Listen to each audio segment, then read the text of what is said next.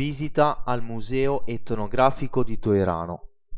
A pochi chilometri dal nostro agriturismo di Anomarina si trova Toirano, un bel borgo medievale dove abbiamo deciso di recarci per visitare il museo etnografico. Ci sembra interessante conoscere le realtà produttive dei nostri antenati e soprattutto i mezzi a loro disposizione per capire quanta strada abbiamo fatto da allora e allo stesso tempo realizzare quanti elementi abbiamo ancora in comune. Il Museo etnografico della Val Varatella. Arrivare a Toirano con l'autostrada è molto semplice. Basta uscire a Borghetto Santo Spirito, girare a destra e proseguire per un paio di chilometri. Una volta arrivati nel paesino non è difficile trovare un parcheggio. Siamo lontani dal traffico del turismo costiero. Il biglietto d'ingresso al museo costa 3 euro e consente di ottenere uno sconto di 2 euro per visitare le famose grotte di Toerano. Occasione da non perdere dal momento che si tratta di una delle attrazioni più amate della zona.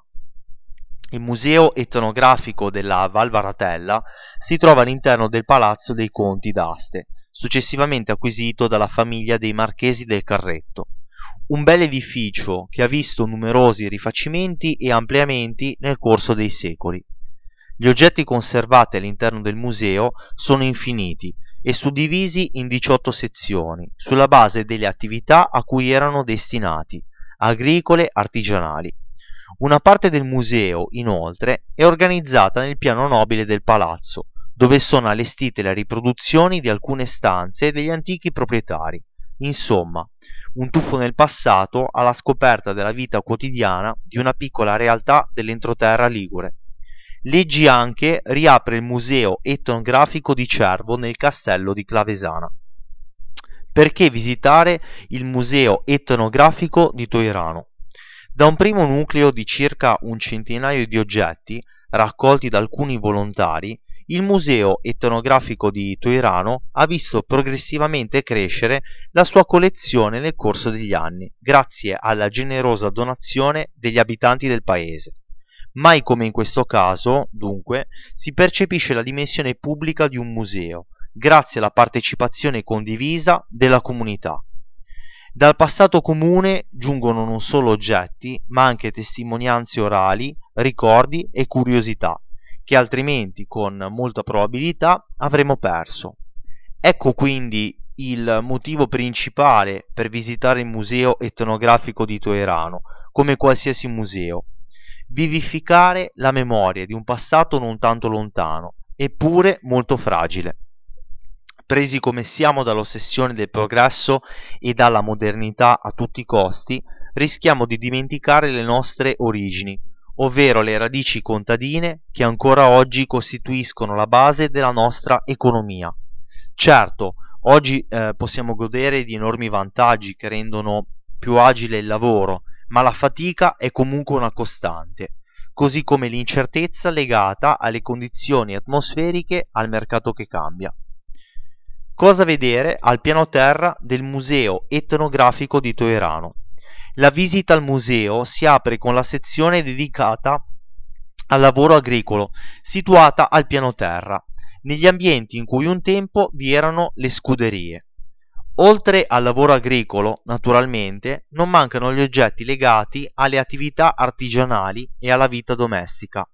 Qui inoltre potete approfittare del grazioso giardino interno, nella corte dell'antico palazzo d'aste del Carretto, per osservare piante rare e alcune macine di antichi frantoi, architravi in ardesia e una vasca in marmo cinquecentesca. La produzione dell'olio. Le prime due sezioni sono dedicate alla coltivazione dell'olio e alla produzione dell'olio, le attività più redditizie della zona. Il corredo di oggetti qui presenti include falci, roncole e accette per il lavoro quotidiano di potatura e diserbo, mentre gli aratri e i finimenti da soma erano destinati al trasporto di materiali. Ma sono forse le ricostruzioni dei tradizionali gumbi, ovvero i frantoi antichi, a suscitare maggiore attenzione. Nel museo ce n'è uno del XVII secolo, il quale funzionava grazie alla forza animale. La frangitura delle olive avveniva per mezzo delle macine in pietra, mosse da ingranaggi in legno e ferro, attivati dalla forza dell'acqua. Più minuti, ma comunque importanti, sono i vecchi oggetti necessari alla fase di vendita e conservazione dell'olio, come gli strumenti di peso e misura, le antiche bilance e le quarte. La vita contadina. L'illustrazione degli oggetti della vita contadina prosegue poi con le sezioni successive, quelle dedicate alla coltivazione della vite e alla produzione del vino, così come quella del grano. Qui abbiamo osservato con interesse tutti gli attrezzi necessari per la cura della vite, ma anche gli oggetti utili alla conservazione del vino, le botti e le borracce, tutte risalenti alla fine del XIX secolo. Molto belli anche i falcetti per tagliare il frumento o gli antichi canestri in vimini, che servivano a dividere il grano dalla pula. Gli artigiani. Lavori ormai quasi del tutto scomparsi erano fondamentali fino a non tanto tempo fa. Per riscoprirne il fascino è sufficiente visitare la sezione del museo dedicata al lavoro di calzolai, falegnami e maniscalchi, coi loro attrezzi che ci ricordano la fatica di un lavoro manuale ma comunque creativo. La casa. Terminiamo la nostra visita alle sezioni del piano terra, con la ricostruzione di alcuni ambienti della tipica casa di Toirano.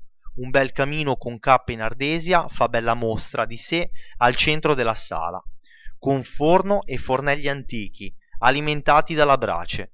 Tra gli oggetti della cucina non possono mancare mortai per il pesto e per la macinazione del sale e pepe, le teglie in rame e le varie padelle per la preparazione delle pietanze tradizionali.